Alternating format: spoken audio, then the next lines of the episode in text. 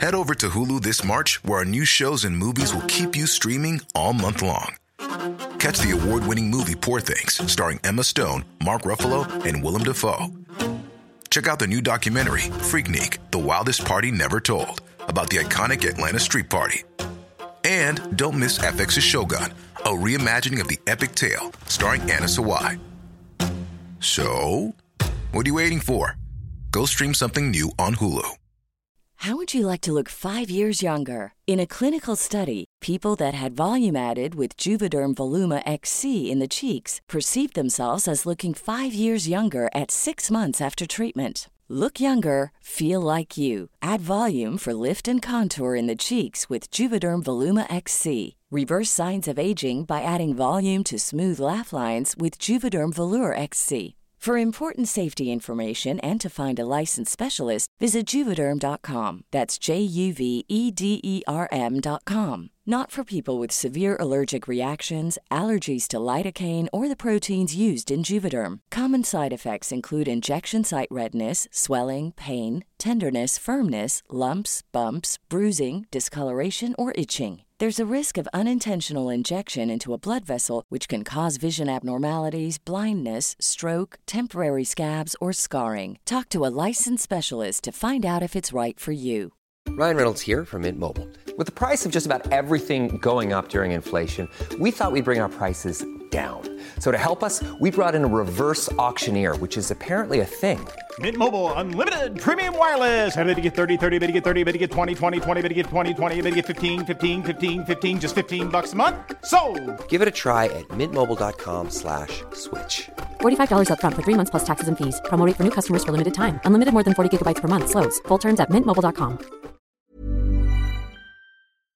Hello, bienvenidas y bienvenidos a Las Reinas Podcast. Yo soy Larisa y estoy muy contenta y emocionada de traerles historias de reinas reales y honorarias, famosas y no tan famosas.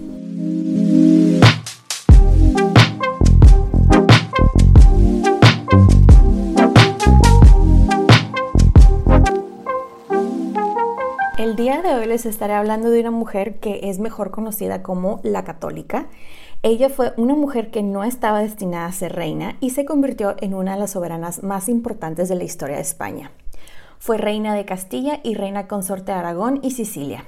Esta es la historia de Isabel de Castilla, parte 2. Ahora, antes de comenzar, ya saben, quiero hacer unas aclaraciones. La primera, no soy historiadora, solamente soy fan. La segunda, es probable que no vaya a pronunciar bien algunos nombres de personas, ciudades, etcétera, así que me disculpo antemano. La tercera, en este episodio, pues está haciendo mención de temas bastante delicados como tortura, genocidio, etcétera, así que les pido de su discreción. Así que espero que se preparen una bebida, siéntense, pónganse cómodos y acompáñenme mientras les cuento sobre la vida de esta mujer. Ahora, antes de comenzar, les aviso que este es el último episodio del año, el último episodio de la temporada 2, y regresamos con todo el 12 de enero, arrancando la tercera temporada. Les quiero, la verdad, desear una muy feliz Navidad, muy felices fiestas y agradecerles en serio todo su cariño, su apoyo durante el año. Ustedes fueron los que hicieron este año tan especial. Muchas, pero muchas gracias. Mis mejores vibras en serio para ustedes y los suyos.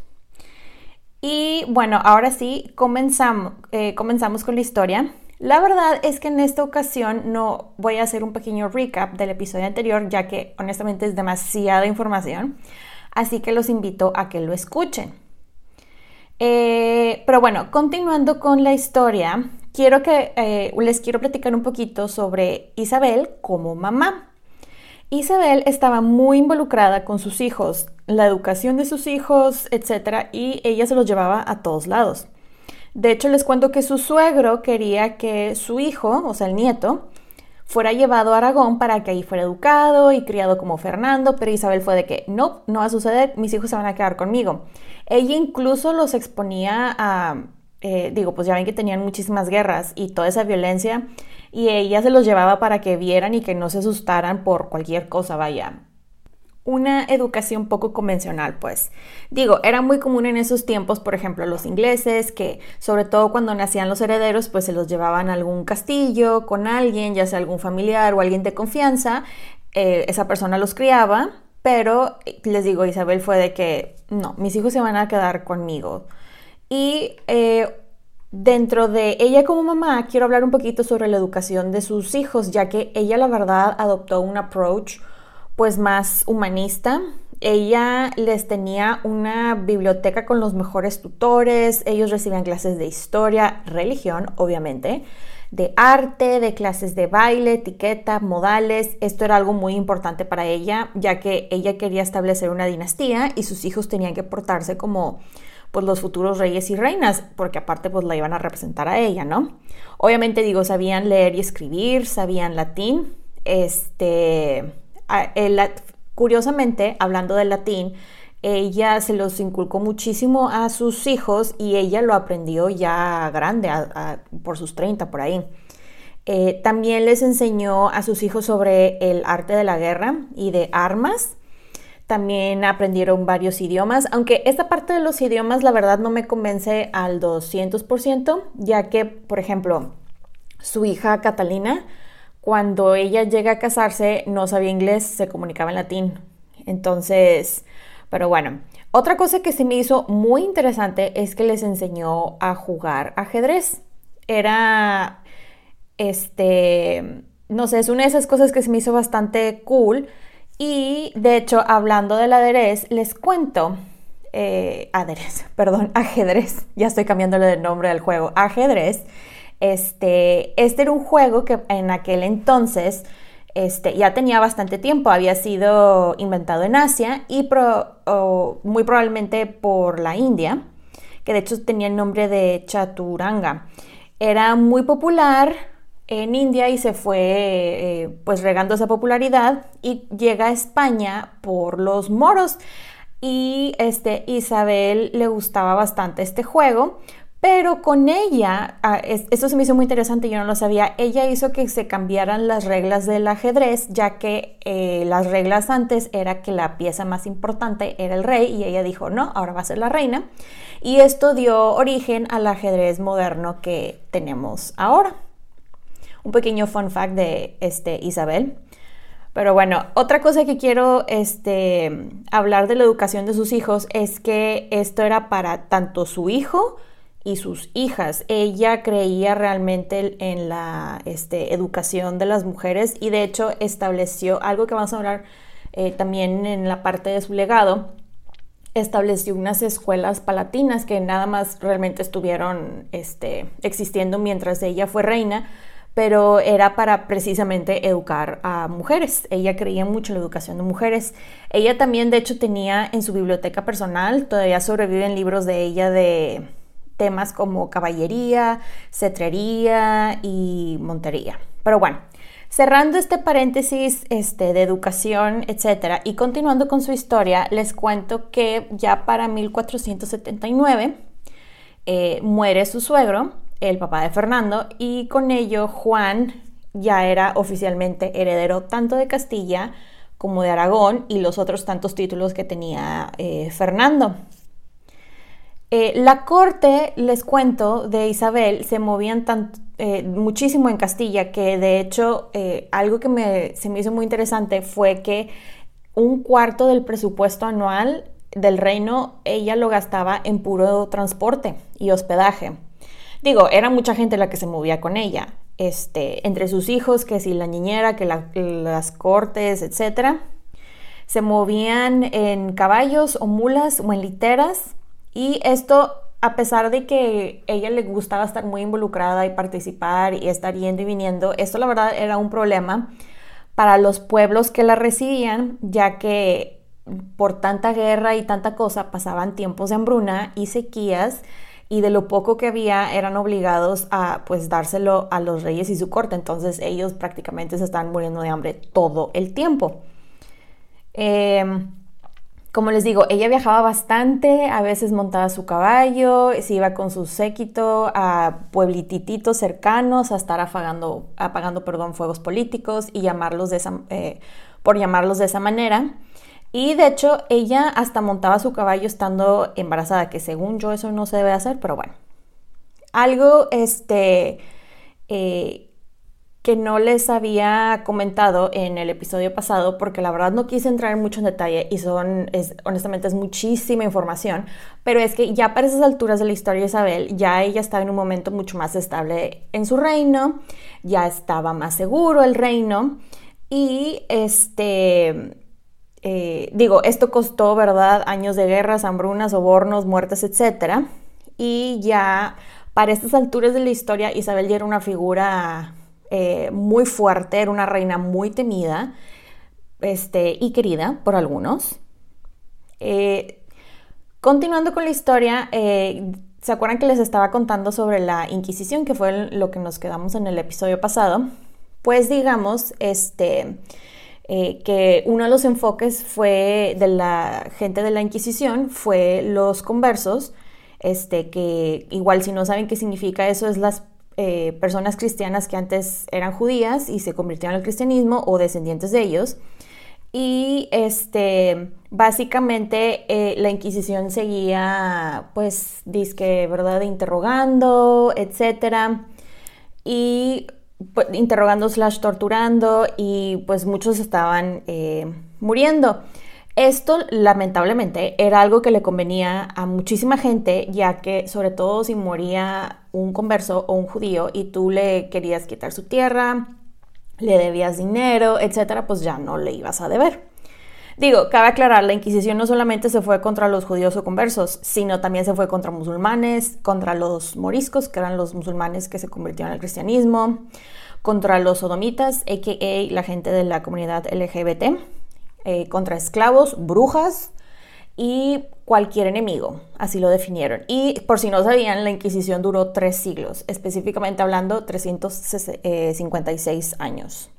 De hecho, hasta el mismísimo Maquiavelo dijo cuando habló de sus reinos la piadosa crueldad practicada en sus eh, reinos.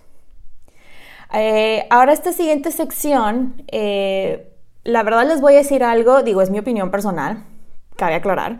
Eh, yo no soy muy fan de Fernando de Aragón, ya que él está en la lista negra de la lista de hijos de su Pink Floyd, y esa lista digamos que no es, no es una lista positiva.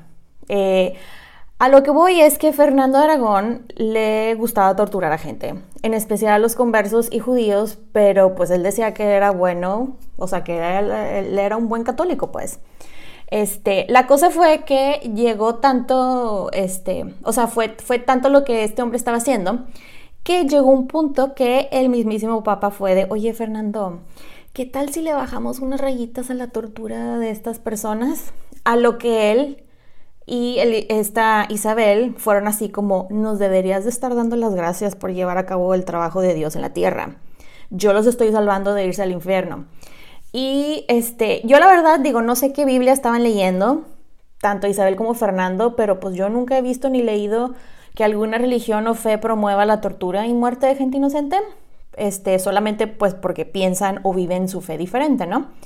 Pero bueno, continuando con la historia, de aquí nos vamos a otra guerra porque la gente no sabe estar en paz. Pero aquí empezamos eh, con la famosísima Reconquista, el inicio de la Reconquista al menos. Eh, para entrar en contexto, ya nada más quedaba solamente un pedazo de la península que estaba bajo ocupación árabe y este era el reino nazarí de Granada. Pues el rey de Granada fue así de que, para explicárselos de la forma más eh, sencilla, digamos que él tiró la primera piedra y tanto Isabel como Fernando fueron así de OMG, esta es nuestra, oportunidad para deshacernos de ellos y tomar y hacer que todo el reino sea católico. Y la cosa es que ellos ya para este entonces ya estaban muy bien organizados, eh, tenían muy buenas estrategias militares y para las batallas y todo eso, pero realmente no fueron batallas, o sea, fue, fue una guerra. Eh, Isabel y Fernando eh, empezaron ganando ciudades como Málaga y luego Baza y luego empezaron a cortar, ahí fue cuando más les pegó a, los moros eh, la comunicación y suministro con demás ejércitos cercanos que los podían ayudar porque los más cercanos eran los que estaban en el norte de África o el imperio otomano, o sea, los turcos, pero ellos ya estaban pues bastante lejos. Mientras todo esto sucedía, Isabel estaba embarazada de gemelos y este, la verdad, ella no paraba, estaba aquí, estaba allá, por todos lados. Eh, como les dije, ella se embarazada, se llevaba a todos los hijos a todas las batallas, campañas militares. De hecho, ella se, eh, se, vestía de blanco con su caballo y tenía así de que su armadura acá para darle ánimos a los soldados y ellos la veían como uno de los ídolos de, de Isabel, Juana de Arco. Y este, digo, cabe aclarar, ella nunca participó en una batalla, solamente se quedaba atrás o se regresaba al campamento y esperaba pues noticias de las eh, batallas. Ella en este tiempo da luz a los gemelos, que, por todo lo que leí fue un parto muy difícil, pero solamente una sobrevive y esta es su hija María, quien nació el 29 eh, de junio de 1482. Ahora voy a hacer una pequeña eh, breve pausa de su historia para contarles de Isabel en su fase de reina guerrera. Este, ella la verdad eh, sí se me hace muy admirable que siempre estuvo constantemente educándose en cuanto a lo militar, leía bastante sobre estrategia, contrataba a muchísima gente, asesores, eh, igual escribía a otros gobernantes de cómo podía modernizar al ejército con las nuevas tendencias en armas y que más nuevas y efectivas. Digo, las atrocidades se cometían por todos lados, ¿verdad? Y no sé qué tanto era la tecnología para el siglo XV, pero pues ella estaba, ella invertía bastante tiempo y dinero en eso. Ella de hecho decía que, este, que eso de pelear era de hombres, pero ella estaba muy involucrada en las estrategias, en todo eso siempre. Algo muy interesante de ella y todas las eh, batallas, guerras, etcétera, es que conforme movía al ejército, ella siempre llevaba este, sus hospitales, digamos, móviles para atender a los soldados que peleaban por ella. Estos hospitales se llamaban los hospitales de la reina. Estos hospitales estaban equipados con los mejores doctores, cirujanos, lo más nuevo de la medicina de la época, lo cual francamente no sé qué sería eso, sanguijuelas o algo así, pero bueno, tenían lo mejor de lo mejor, este, etcétera. Eh, cerrando esta fase de ella como reina guerrera, en este tiempo es que nace su última hija, su bebé, Catalina, la muy famosa Catalina, quien después se convertiría en la reina de Inglaterra y primera esposa de Enrique VIII. Ahora, esta siguiente sección se llama El año que todo cambió. Pues llegamos a 1492 y este año se distinguió por varias razones. Primero empezamos con la conquista del reino de Granada, ya que para estas alturas de la historia ya este, el ejército de Isabel ya había conquistado prácticamente todo, solamente quedaba este, la ciudad de Granada por conquistar. El 2 de enero de 1492 sus tropas entraron a la ciudad de Granada cantando su victoria, les dieron las llaves de la ciudad y eh, convirtieron en iglesia a la mezquita principal de la ciudad ese mismo día. A los musulmanes que se quedaron les dieron dos opciones, o te conviertes o te vas. La mayoría se fueron y así este, eh, estaban los moriscos, que eran como los conversos, pero versión musulmana, o sea, musulmanes que se habían convertido o descendientes de ellos. Este, pero la cosa es que a ellos les empieza a ir muy mal con la Inquisición muchísimas torturas y ejecuciones. Este, tiempo después, que vamos a llegar a eso un poquito después, eh, ya los terminan corriendo definitivamente de España. Este, pero bueno. Y luego, unos meses después, el 31 de marzo, este, mediante un edicto llamado el Edicto de Granada, los judíos fueron oficialmente expulsados de España. De hecho, les voy a leer un pedazo del edicto. Lo voy a leer tal cual escribieron, ¿ok? Así que ahí va, dice, por ende nos, con consejo y parecer de algunos prelados y grandes caballeros de nuestros reinos y de otras personas de ciencia y conciencia de nuestro consejo, habiendo habido sobre ello mucha deliberación, acordamos de mandar salir a todos los dichos judíos y judías de nuestros reinos, y que jamás retornen ni vuelvan a ellos ni a algún de ellos. Y sobre ello mandamos dar esta nuestra carta por cual mandamos a todos los judíos y judías de cualquier edad que sean que fasta en el mes de julio, primero que viene que salgan todos de los dichos nuestros reinos y señoríos. O sea, tenían cuatro meses para liquidar todas sus propiedades e irse. Pero aquí está interesante la cosa, porque no podían sacar ni plata ni oro, porque eso estaba prohibido. Tampoco podían, eh, también estaba prohibido que se fueran con armas y con caballos. Entonces, aquí lamentablemente muchísima gente, este, y por muchísima estoy hablando de miles, murieron solamente tratando de salir de España. Eh, porque los atacaban, nadie los protegía, por cansancio, por hambre, etc. Las razones que dieron es que querían que el reino fuera solamente católico, para que eh, se evitaran problemas y divisiones entre las personas y sobre todo que no corrompieran, entre comillas, a la sociedad cristiana, pero vieron el beneficio de correrlos, ya que si la gente tenía deudas, que mucha gente tenía deudas con judíos, porque muchos de ellos eran banqueros, pues ya no las tenían que pagar. Eh, se podían quedar con propiedades, dinero, y adivinen quién se quedó con muchas de las propiedades y dinero. Pues obviamente la corona y la iglesia, porque donaron bastante a la iglesia. Muchos, les cuento que muchos de los judíos terminaron en el norte de África, en Países Bajos, Italia, en el Imperio Otomano. Y de hecho, hablando del Imperio Otomano, el sultán del momento, que era Bayaceto II, los recibió e incluso ayudó hasta estuvo mandando barcos y todo para recoger a más judíos, pero digo, no era por la bondad de su corazón, sino porque pues él los veía y se le hacían los eh, simbolitos de dinero en los ojos, o sea, él básicamente los quería porque decía, pues los tengo en mi país, les cobro más impuestos, win-win. Win para ellos porque no se mueren y win para mí porque yo les saco bastante dinero. De hecho, eh, hay registros de que ese sultán se burlaba de Fernando y decía, ay Fernando, qué tonto eres, o sea, no tienes visión.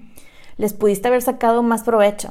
Pero bueno, algo interesante que pasó, bueno, a mí se me hizo bastante interesante con esta migración obligatoria de los judíos a distintas partes del mundo, es que ellos llevaron el idioma español a lugares que nunca había llegado ese idioma. Y ese se convirtió, o sea, el español se convirtió por un breve tiempo en la lengua franca de los negocios. Y también les cuento eh, que el término judío sefardí viene de todas estas personas que eran descendientes de los judíos expulsados de la península ibérica.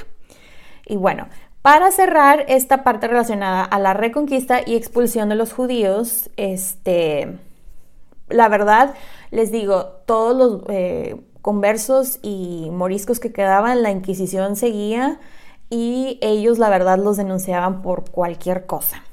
Ahora, que España ya estaba libre tanto de los moros eh, como los judíos, adivinen que sí. Acuérdense que estamos en el año 1492. Adivinen quién va a entrar a nuestra historia en este momento, al menos por un breve momento. 3, 2, 1.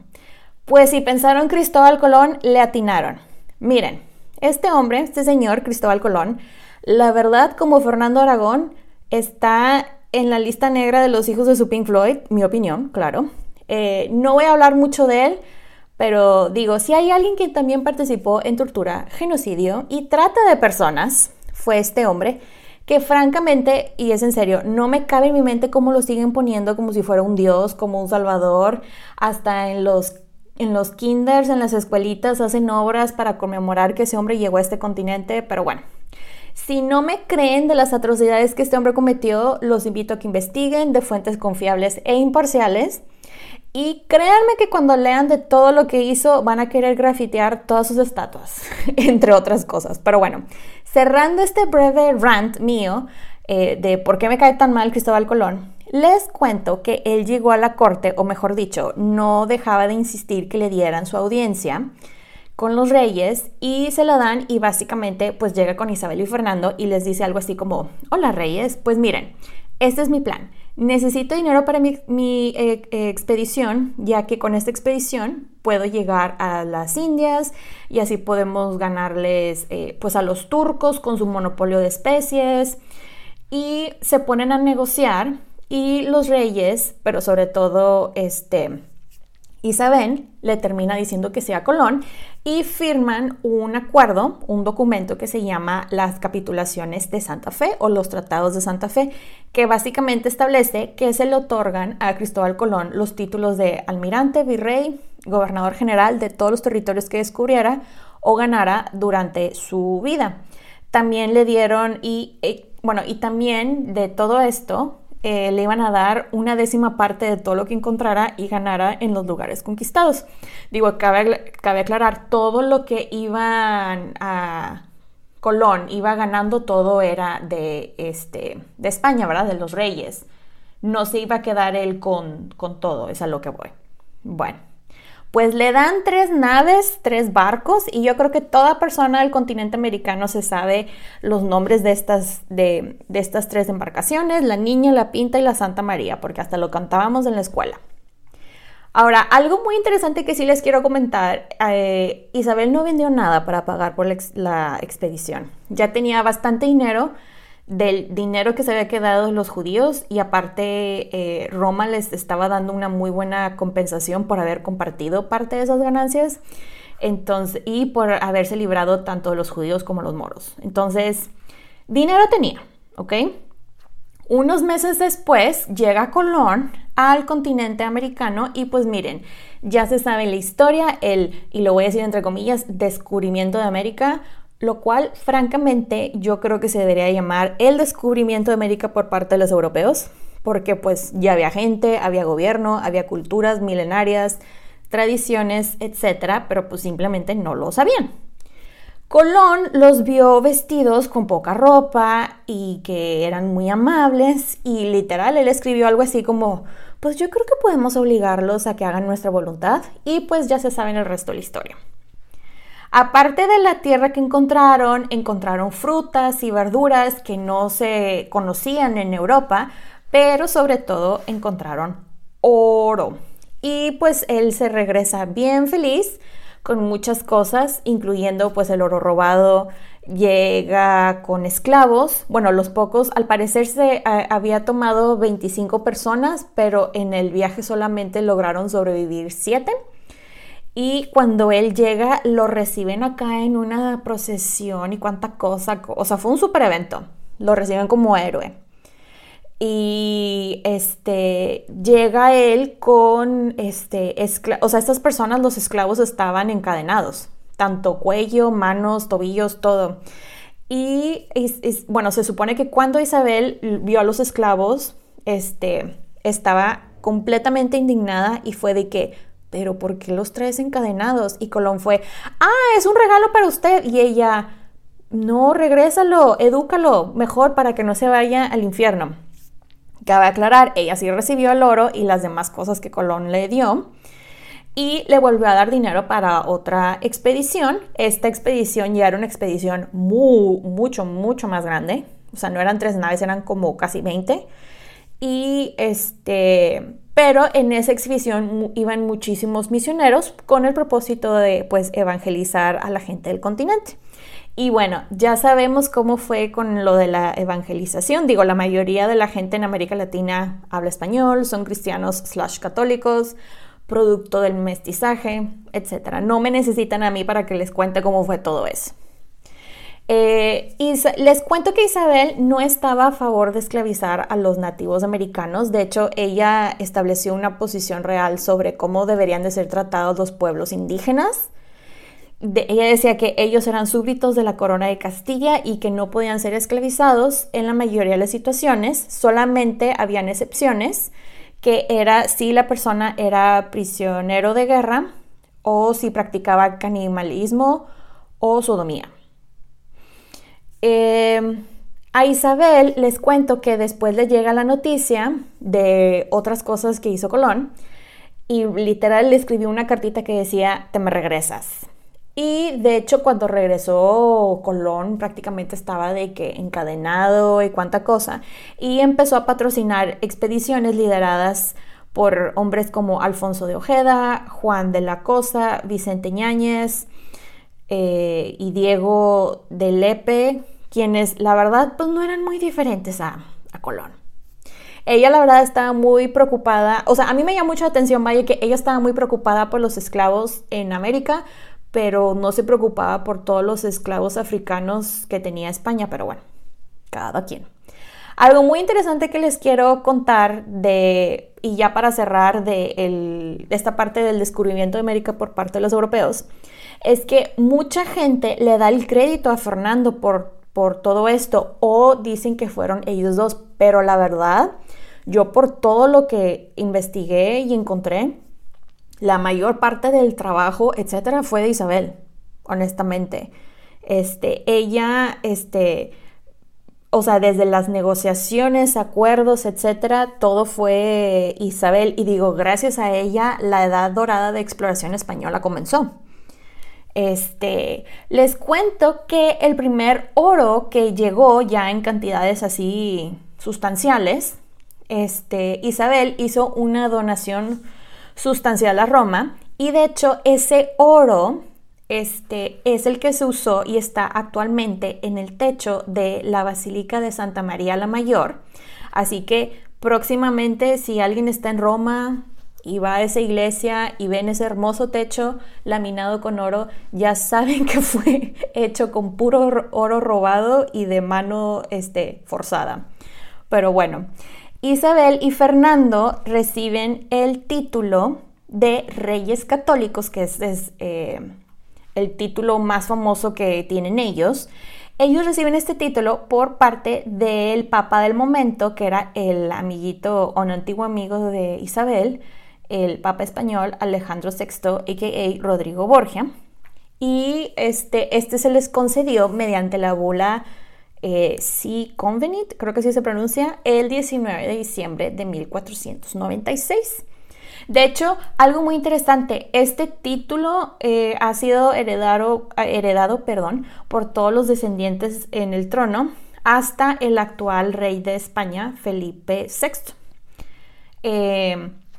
También el Papa Alejandro VI les concedió la distinción honorífica de la Rosa de Oro de la Cristandad en el año 1500.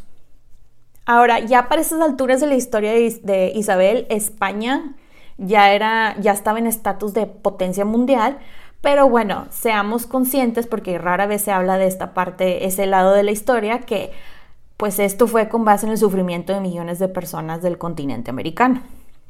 Luego, España y Portugal se vuelven a pelear porque el rey portugués fue de que es que no es justo que tú tengas todo esto en América y yo no. Entonces van con el Papa para que él fuera el mediador, pero pues a muy grandes rasgos Portugal les termina quitando la mitad de los territorios o una muy buena parte de lo que tenían en América Latina. Digo, pues sobre todo este, la parte que es Brasil, pues ya saben, ¿verdad? Ya estamos bueno, como ya estamos en la cima, ya tenemos que ocuparnos de nuestra casa, de la dinastía que estamos eh, creando. Y adivinen cuál fue el siguiente proyecto de Isabel. Pues si pensaron que era hora de casar a sus hijos, están en lo correcto. Acuérdense que ya tenía cinco. Estaba su hija Isabel, estaba su hijo heredero Juan, su hija Juana, estaba María y estaba Catalina. Ahora, en el caso de Isabel, su hija mayor, a ella la casaron con el heredero portugués. Al parecer ella sí lo quería por todo lo que leí, pero el hombre este muere en un accidente y ella después se termina casando con el tío de su esposo, quien se convierte en el rey de Portugal, Manuel I. Y eh, de hecho, una de las condiciones para que ella se casara con él, que él terminó aceptando, era que él tenía que expulsar a los judíos, porque por alguna razón los judíos tenían la culpa del accidente de su esposo. Pero bueno. Eh, después casa a su hijo Juan y eh, a Juana, a sus hijos, o sea, Juan y Juana, a Juan lo casa con Margarita de Austria, quien era la hija del emperador germánico Maximiliano I de Habsburgo, y a Juana la casa con el hermano de ella, eh, Felipe el Disque Hermoso de Habsburgo. Yo la verdad no sé por qué dicen que era hermoso Felipe, porque todos los cuadros que he visto de él, digo, no es como que hay muchos, pues, mm, pero bueno. Eh, la verdad, su hijo Juan se llevaba muy bien con su esposa, la quería muchísimo. Juana, por su parte, estaba muy enamorada de su esposo Felipe, este, etc. Y de aquí nos vamos a una sección pues bastante triste y de muchas tragedias en la vida de Isabel. Pues empezamos con su hija Isabel, quien lamentablemente muere al poco tiempo de estar casada, la segunda vez, eh, con el eh, rey de Portugal, porque se muere en el parto cuando da luz a su hijo Miguel de la Paz y el niño lamentablemente no vive este, más de dos años. Luego, este fue uno de los golpes que más, más le pegó. Su hijo y heredero Juan, este, como que nunca tuvo buena salud por todo lo que leí. Al parecer tenía tuberculosis y este, cuando muere él, al poco, o sea, su esposa Margarita está embarazada, pero cuando nace su bebé, aparte de que era mujer, nace muerta. Entonces ahí te llevas al heredero y al posible potencial heredero. Y de hecho, a raíz de aquí es que de la muerte de su hijo es que su salud, la verdad, empieza a irse pues bastante para bajito. Este, por si no sabían, digo, la línea de sucesión continuó a través de Juana, ya que el hijo de ella, Carlos, quien se convierte en Carlos I, es quien hereda el reino y de hecho es cuando inicia la dinastía de Habsburgo en España. Después les cuento que su hija María, este, bueno, se había casado con el rey de Portugal, el viudo de su hermana, porque pues todo hay que dejarlo en la familia. Con él tiene 10 hijos, pero muere en el último parto porque queda muy débil. Y algo que se me hizo muy curioso, digo, no es un fun fact, pero está así como muy curioso, es que este señor, el Manuel I de Portugal, realmente quería dejarlo todo en familia porque se casa por tercera vez con la hija de Juana, o sea, la sobrina de sus pasadas esposas, este, se casa con eh, Leonor. Pero bueno. Eh, luego tenemos a su hija Catalina, quien este, desde niña estaba comprometida con el príncipe de Gales. Y de hecho a Catalina le decían la princesa de Gales. Este, que, fun fact, hablando de princesa de Gales, les cuento que Catalina tenía más derecho al trono de Inglaterra que su suegro, ya que ella era descendiente de la primera esposa de Juan de Gaunt y Enrique VII era descendiente de la tercera, por si no sabían. Pero bueno, como saben, Catalina queda viuda al poco tiempo de casarse y se queda en Inglaterra sin poder salir. Este es cuando se casa con Arturo, el príncipe de Gales, pero se muere luego luego por la sweating disease, que quién sabe qué, es realmente eso. Y el suegro se queda viudo también al poco tiempo y es de que, ¿qué tal si me caso con ella? A lo que Isabel probablemente le contestó, hell no. Y otra de las tragedias que ocurrió en este tiempo fue pues la muerte de su mamá, que fue otro golpe pues muy duro para ella en cuanto a ánimos y salud. Y bueno, cerrando esta parte de su vida de tristezas y tragedias, ya Isabel en sus últimos días, pues miren, a grandes rasgos hay otro pleito slash guerra con Portugal porque les digo, la gente no sabe estar en paz. Empiezan tanto ella y Fernando una expansión por Italia, eh, y ganan Nápoles, empiezan una expansión por el norte de África, esto con el fin de combatir la piratería que les estaba pegando muy duro por parte de los eh, berberes, quienes básicamente les estaban robando todo lo que estaban sacando del continente americano. Luego eh, dirigió sus esfuerzos en sacar a los musulmanes, que fue lo que les platiqué muy brevemente arriba. Básicamente, este, les dijeron, se convierten o se van, pero eh, les cobraban impuestos muy caros para poder salir de España y no todos los podían este, pagar. Entonces, igual que este, muchos conversos pretendían ser católicos, ¿verdad? Ya Isabel en sus últimos, últimos días, la verdad es que ya no estaba nada bien. Ella tenía que estar descansando muy seguido ya que su cuerpo pues simplemente no le daba. Estaba en un dolor crónico impresionante y estaba hinchadísima ya que ella tenía hidropesía, que básicamente por lo que leí es que te hinchas muchísimo.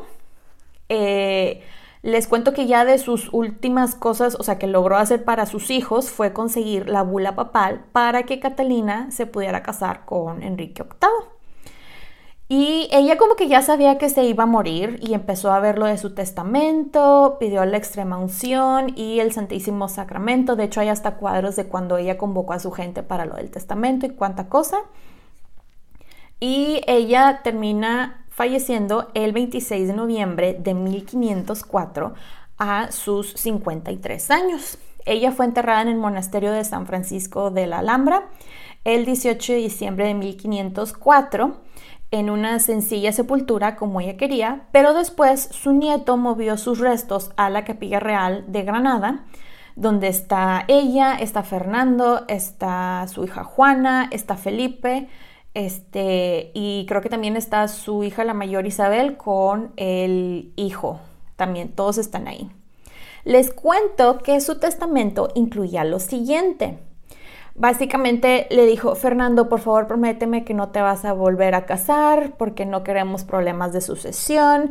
Y Fernando fue así de, of course, my love, claro, mi amor, no me voy a, me voy a casar como crees, te lo prometo, Pinky Promise.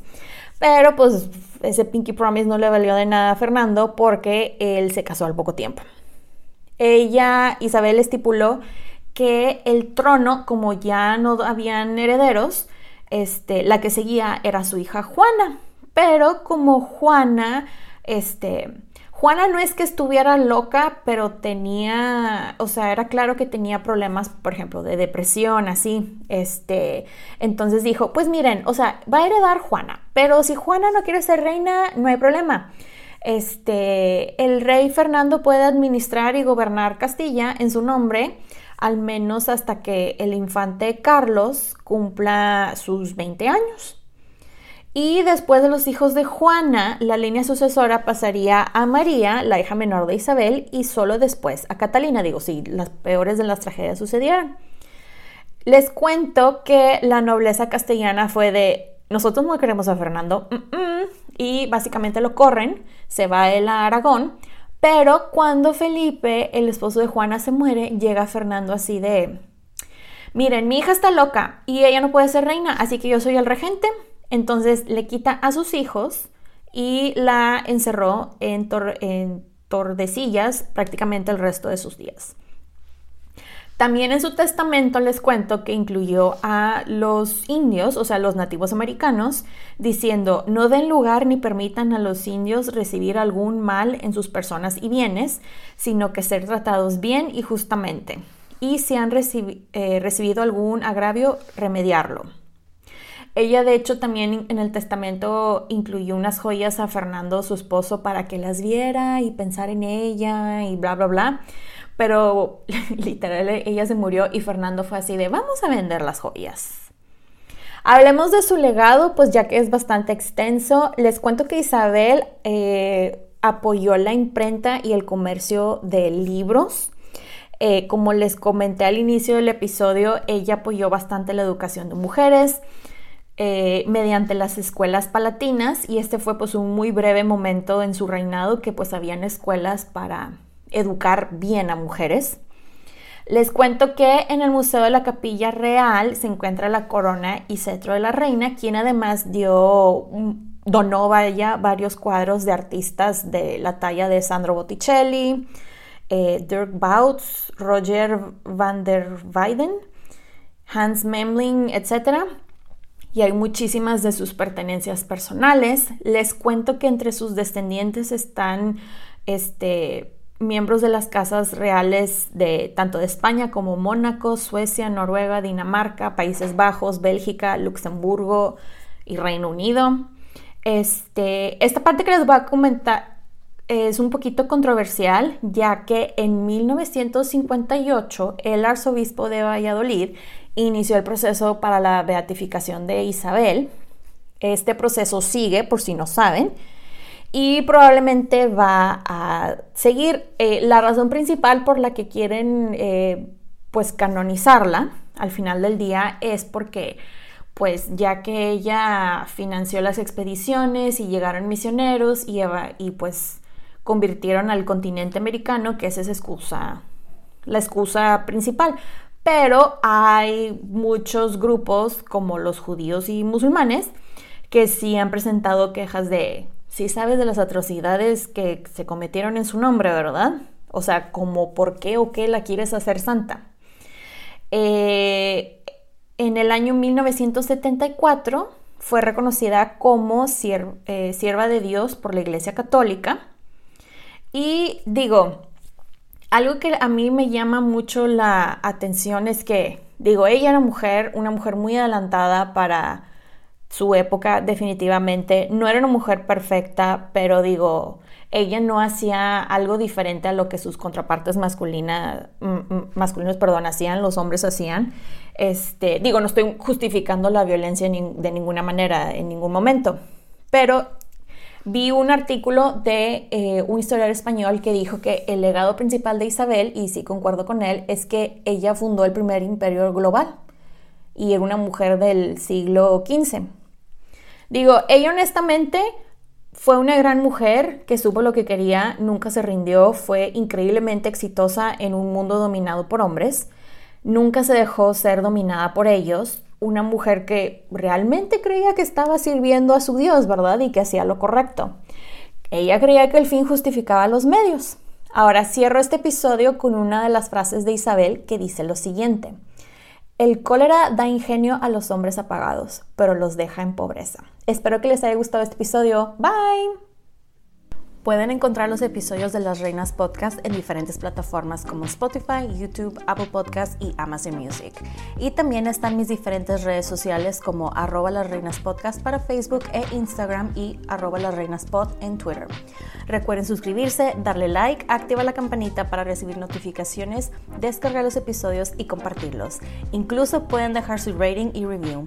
Muchas gracias por escucharme y por apoyar a este podcast. Nos escuchamos en dos semanas. Bye.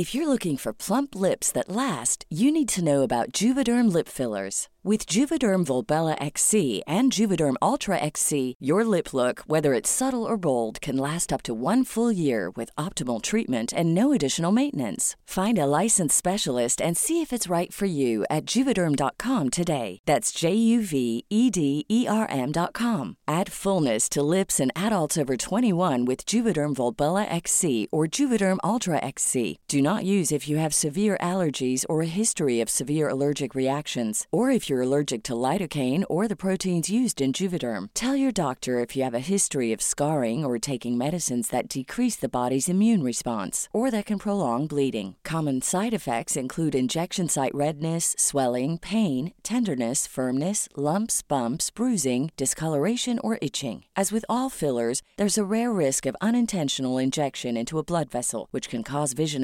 abnormalities, blindness, stroke, temporary scabs, or scarring. For full important safety information, visit juvederm.com.